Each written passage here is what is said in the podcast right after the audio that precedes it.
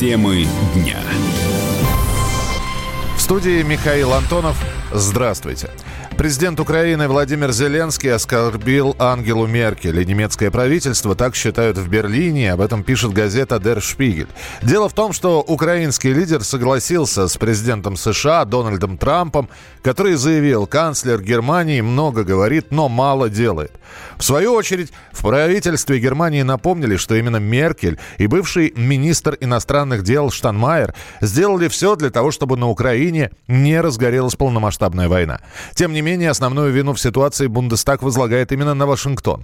По словам парламентариев, Трамп использует свою власть в интересах предвыборной кампании, а также против Германии и Европы.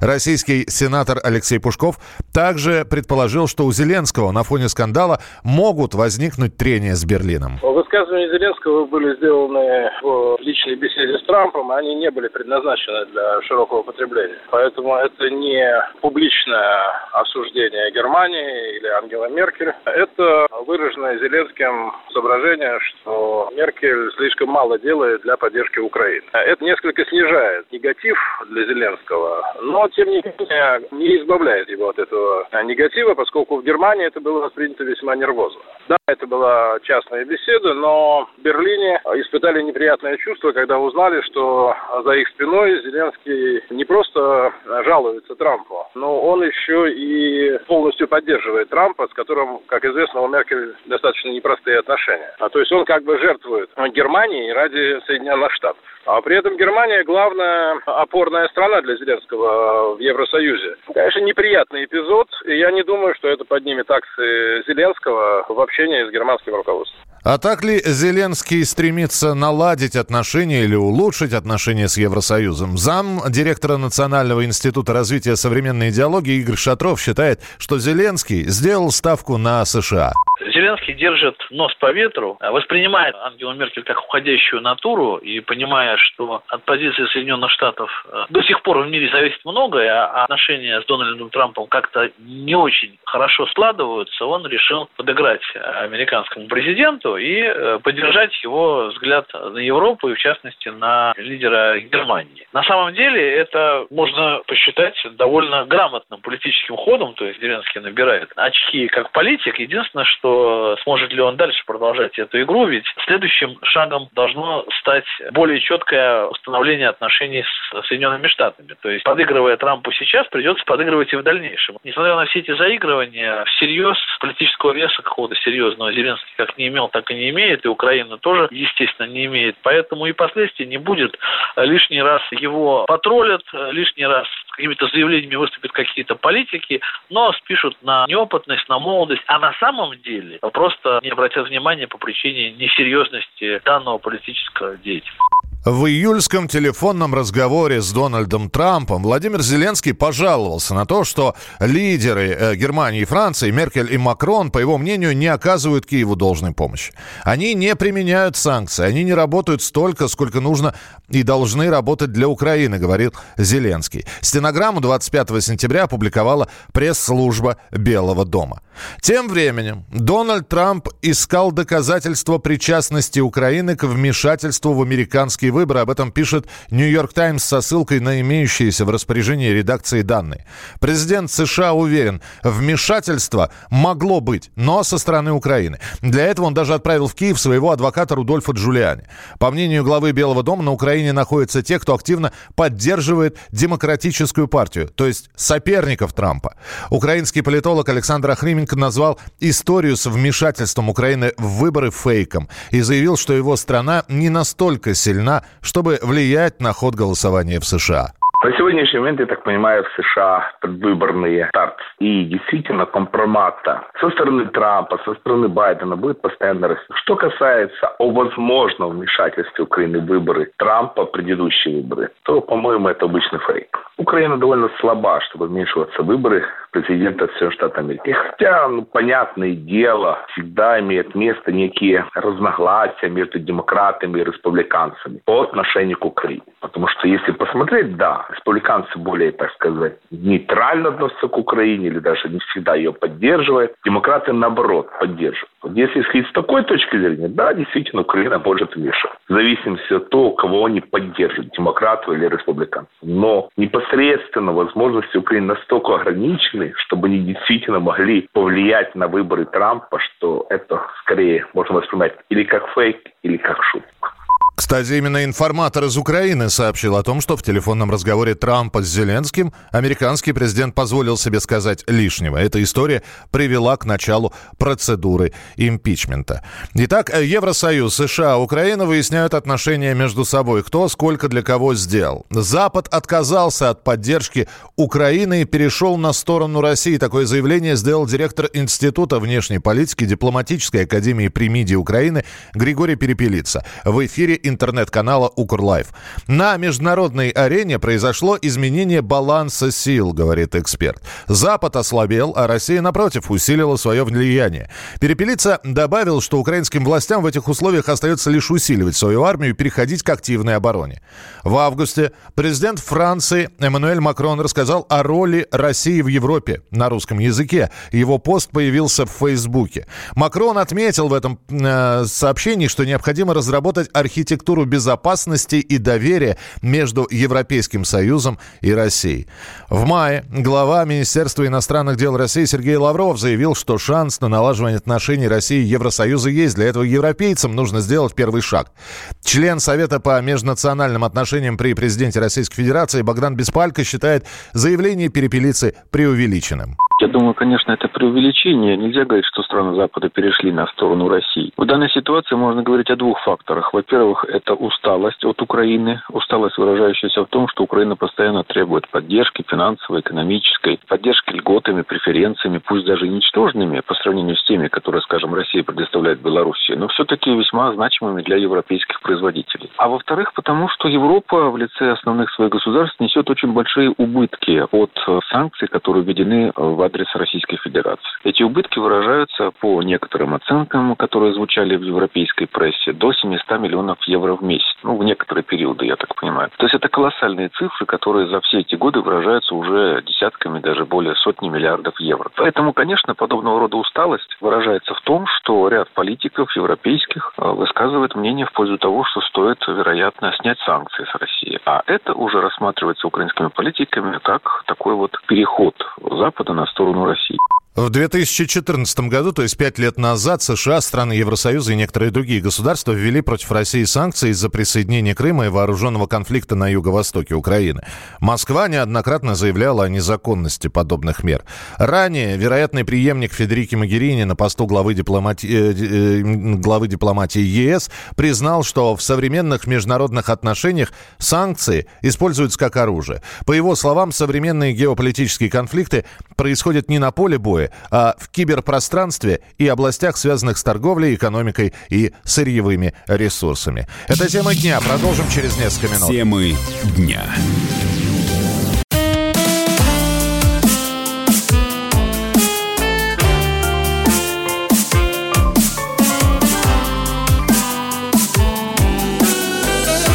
Самые яркие краски. На радио «Комсомольская правда».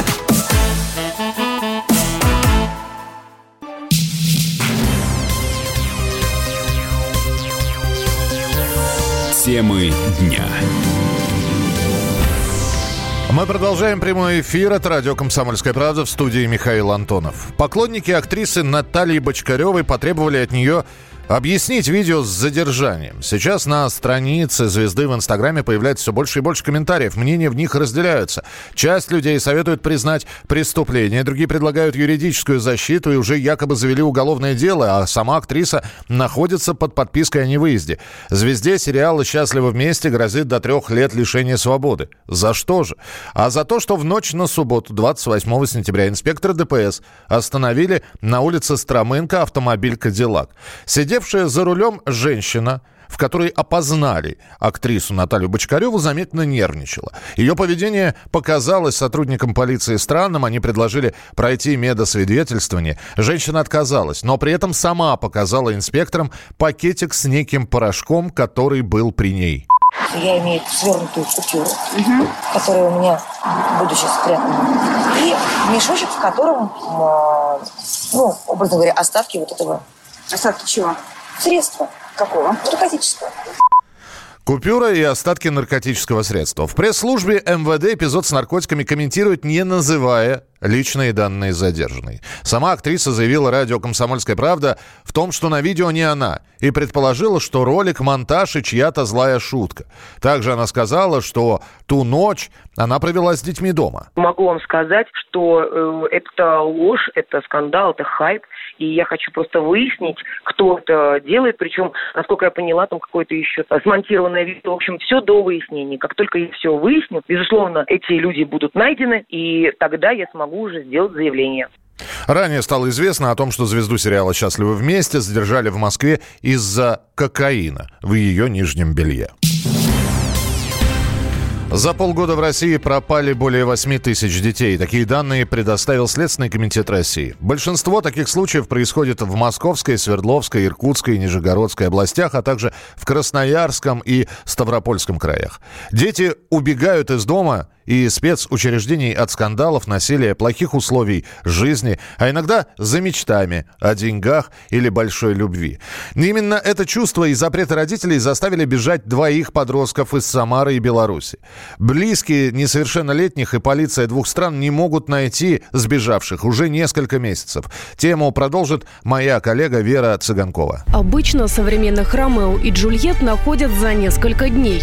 Но вот 17-летнего Илью Любаса и 14 14-летнюю Ангелину Щербик полиция пяти регионов России и Белоруссии ищет уже два месяца. Ребята познакомились в интернете. Он из Самары, она из Белоруссии, но уже давно живет с мамой в Турции. Туда парень приехать не мог. Виртуальный роман длился полтора года. На эти летние каникулы Ангелина поехала к отцу в белорусский город Новолукомль. Илья сразу сорвался туда. Все встречи проходили под присмотром взрослых. Но после этой поездки отец Ангелины Алексей Щербик решил, его дочь еще мала для романа и запретил Илье приезжать. Все началось с того, что она, когда приехала к нам 2 июня на летний каникулы, э, начал разговор с того, что у нее появился парень там. Я ей начал объяснять, что не рановато ли еще. Она просила разрешения моего, чтобы он приехал. Я был против категорически. Она пыталась с бабушкой договориться, чтобы он туда приехал. Бабушка тоже в отказ пошла. Ну и, короче, он приехал вопреки нашему мнению, там, желаниям. И поселился в заброшенном доме. Ну, Ангелина начала пропадать по полдня. Я проследил за ней. Парень со мной на диалог не пошел. Я через дочь передал, что будут проблемы иметь с милицией, если не уедет отсюда. Ждать проблем Илья и Ангелина не стали. Просто уехали. Девочка даже не взяла с собой деньги и документы. Последний раз ребят видели 23 июля еще в Белоруссии. Хотя дедушка парня Вячеслав Мамаев уверен, в конце августа они были рядом с его дачей в Самарской области. Не зашли, потому что их поджидали полицейские. Полутемно стало уже. Смотрю, два кадра таких идут. И обоих рюкзаки. Он, он и, насколько я понял, э, его подруга с рюкзаками вместе. Выше его роста. Ну и так издалека там осталось метров сто до нашей дачи дойти. Но они посмотрели в сторону, там у нас доброшенная дача. В этой даче кто-то находился, наверное. Но они, наверное, знали, что за ним погоня. Ну, развернулись и мимо моей дачи на другой участок ушли, в смысле на другую улицу. Остановить их пенсионер не успел. Где теперь беглецы, никто и предположить не может. Говорят, они мечтали о жизни в глухой лесной деревушке. Может быть, нашли такое место, считают родственники. Еще один вариант – они отправились в Чернобыль. Пост с таким намеком Ангелина опубликовала на своей странице ВКонтакте. Кстати, именно аккаунты ребят вызвали особое беспокойство родителей и полиции. И Ангелина, и Илья увлеклись опасным интернет-контентом. Начальник межрегионального центра противодействия киберпреступлениям Сергей Цурко проанализировал соцсети ребят у девочки там псих-контент, да, то есть и аниме-контент, это вовлечение в суицид через аниме. У парня оружие и псих-контент. То есть возможно, что это Колумбайн. Поведение Ильи насторожила мать Ангелины Ксению Понтус за несколько месяцев до исчезновения детей. Хотя сначала избранник дочери ей понравился. Вообще он о ней заботился. Ну, то есть вот я вот как видела, то есть она, да я уже покушала, покушала, уроки я сделала. Ну, то есть как-то вот так вот.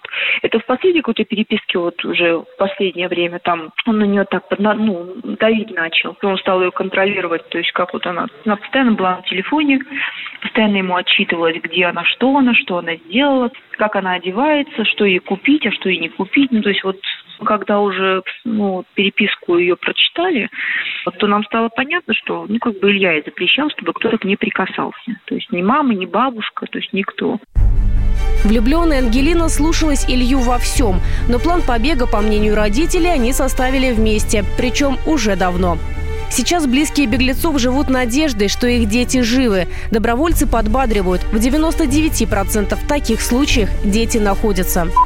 Причины разные. Неразделенная любовь, разделенная любовь, запрет общения, социальное э, благо, которое дети видят, возможность жить от родителей далеко, там еще что-то такое, абсолютно разное. Ну, подростки такого плана, которые мы их называем они все-таки процентов на 98-99 находятся достаточно быстро. К поискам Ильи и Ангелины уже подключились мировые ресурсы. Несколько дней назад ребят объявили в международный розыск. В свою очередь, родственники уже готовы объявить вознаграждение за любую подтвержденную информацию о местонахождении их детей. Вера Цыганкова, «Комсомольская правда», Самара.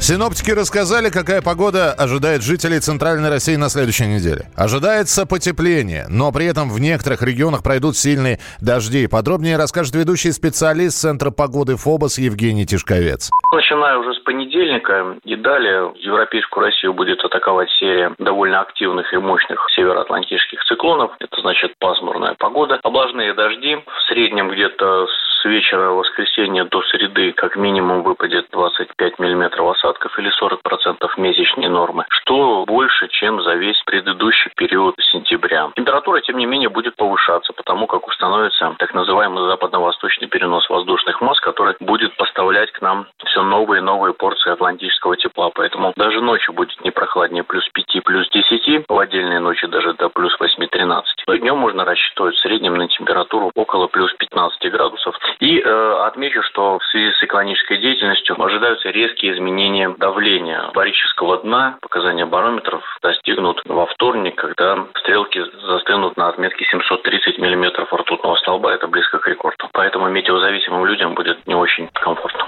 В московском регионе ближайшие сутки будут дождливыми и ветреными. Как рассказали синоптики, тучи пришли в европейскую часть России с Северной Атлантики. Об этом говорит ведущий специалист Центра погоды ФОБОС Михаил Леус. В предстоящей неделе большая ее часть пройдет под влиянием серии циклонов, которые будут перемещаться по северной территории Европейской России. Поэтому погода будет облачная с прояснениями, довольно дождливая и ветреная, а температура воздуха ожидается на несколько градусов выше выше климатической нормы. В ночные часы столбики термометров в столице будут колебаться в пределах плюс 4, плюс 9 градусов. Днем же ожидается от 11 до 16 градусов тепла. Тем временем предстоящая зима в России своими климатическими показателями будет одной из самых суровых за последние годы, говорят синоптики.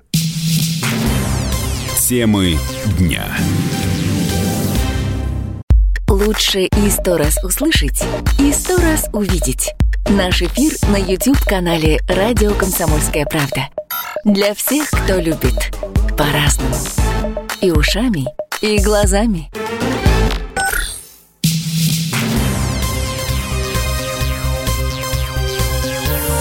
Темы дня. Мы продолжаем прямой эфир. Темы дня на радио «Комсомольская правда». Меня зовут Михаил Антонов. Уволенная за откровенные фотографии, учительница призвала коллег раздеться.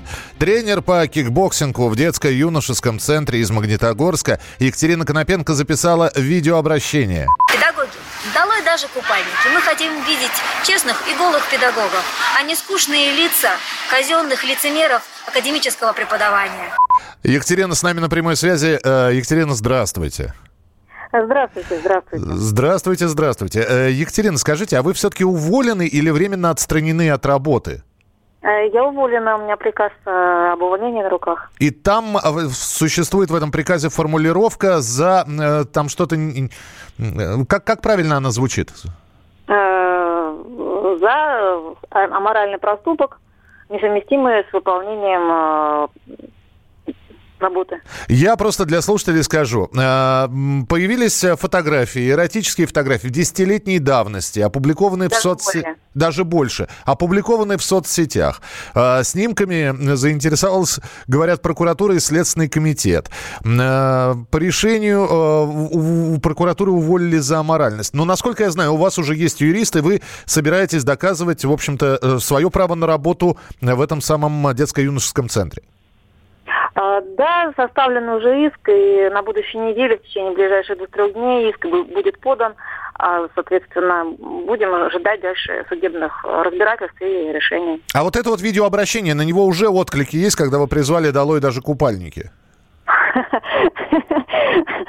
Видеообращение это на самом деле была реакция, э, не призыв э, в таком плане, как вот э, сейчас вы озвучили. Э, на одной из э, публикаций была озвучена цитата э, помощника прокурора э, города Магнитогорска о том, что значит, хотя бы в купальниках это еще куда не шло, там вроде как морально, а там изображение абсолютно обнаженной женщины. И это был ответ мой именно на эту цитату помощника прокурора. Вы такая веселая, жизнерадостная, потому что, ну, раз вот даже купальники у вас вызывают сомнения, то давайте уже тогда все, снесем к чертям собачьим. То есть вот. Екатерина, тогда еще один вопрос. Ну, допустим, дело вы выиграете, вас восстановят э, в этом детском юношеском, детско-юношеском центре. Вы будете и дальше преподавать кикбоксинг. Но от взглядов коллег, родителей и детей никуда не деться. А не легче просто поменять работу, ну, просто перейти в другое учебное заведение? Ведь даже если все решится, пальцем будут показывать. Понимаете, пальцем уже показывали. Я вам скажу больше. Администрация центра «Максимум» э, вытащила эти фотографии, распечатала и показывала, ходила и родителям воспитанников. Она пыталась продемонстрировать и СМИ местным. То есть э, я уже это все пережила, так сказать. Это все уже было. Понимаете? И родители воспитанников, э, они, скажем так, сказали, «А ну и что такого? Это частная личная жизнь человека, это нас не касается. На работе человек этого не делает, поэтому какие могут быть претензии? Это во-первых. А во-вторых, я вам расскажу любопытнейшую историю, которая произошла 7 э, сентября прошлого года, то есть 2018, когда на педагогическом совете, который был собран по факту начала учебного года, администрация «Деть Максимум» э, вывесила на экране мои фотографии и а, коллегам а, вещала о том, как это нехорошо. Поэтому все это уже было. Было такое судилище в стиле а-ля 37 поэтому меня это не удивит. И, скажем так, удар я держу очень хорошо.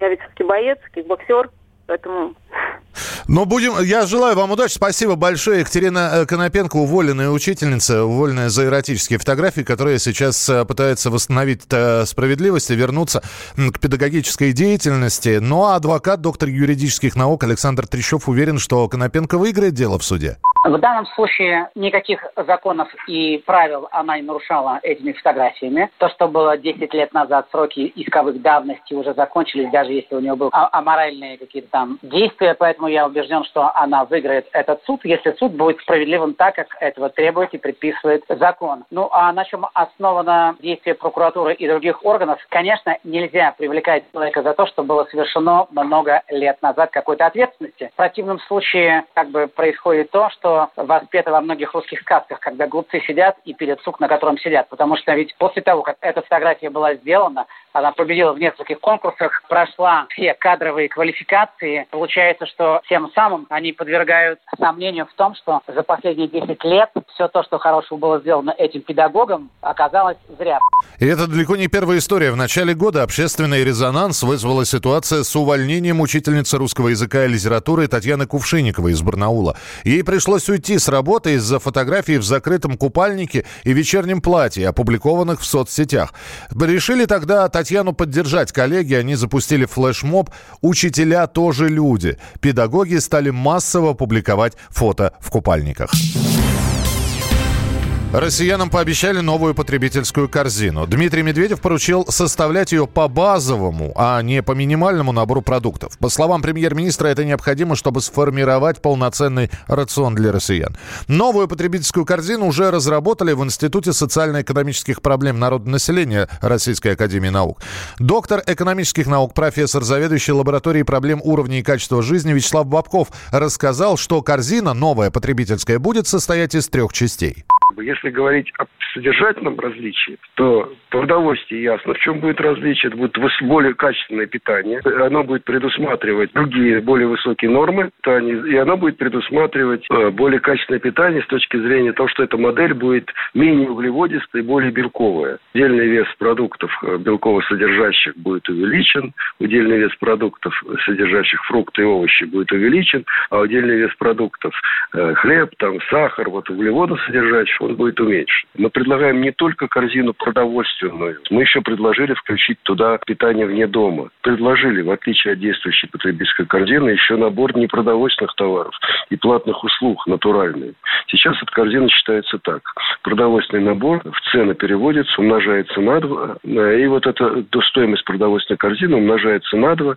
Считается, что от второй половины денег хватит на потребление непродовольственных товаров и платных услуг. Это, не, не, на наш взгляд, неправильно. Этих денег недостаточно. И, кроме того, мы значит, продовольственную корзину предложили также еще включить в набор услуг услуги, которые бы позволяли обеспечить сбережения на покупку жилья. Мы предложили нормативную корзину, состоящую из трех частей. Что касается двух других частей потребительской корзины, да, здесь позиция Минтруда устная, мы знаем, она отрицательная. Официальная пока нет этой позиции, но я предполагаю, что будет большая дискуссия по этому вопросу. Кажется, что, что Минтруда будет отстаивать старый подход, что надо опять взять продовольственную корзину, посчитать, сколько она будет стоить и насколько-то ее умножить. Ранее депутат Государственной Думы Олег Нилов, анонсируя новую потреб-корзину, сообщил, что она может стоить больше 30 тысяч рублей. Про заработную плату. Конечно, 11-15 тысяч – это не зарплата. Это вообще, коллеги, тормоз на пути к любому прорыву. Никакой экономический прорыв с такой зарплатой быть не может. На что завязана эта зарплата? На потребительскую корзину. Вот он главный тормоз. Будет представлена альтернативная корзина потребительская в Российской Федерации с в разы увеличенным количеством статей и стоимость, ну, привязана к реалиям сегодняшних цен и тарифов. 31 тысяча. Ну и кто же будет разрабатывать новую потребительскую корзину? Минтруд, Минэкономразвитие, Роспотребнадзор и Министерство финансов. Постепенный переход к новой потребительской корзине планируется через два года, с 2021 года. Жена Павла Мамаева показала реакцию болельщиков Ростова на переход ее мужа в команду. Видео появилось в ее инстаграме. На кадрах слышно, как трибуны с болельщиками Ростова приветствуют Павла Мамаева и скандируют его имя и фамилию.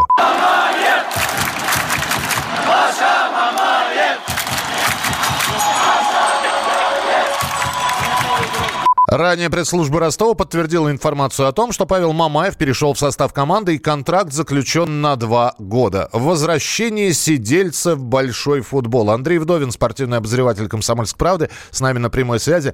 Андрей, приветствую. Э, добрый день. Это успех? Ну, возможно, да, возможно, да. Нет, э, возможно, да. Это успех для Ростова или это успех для Мамаева?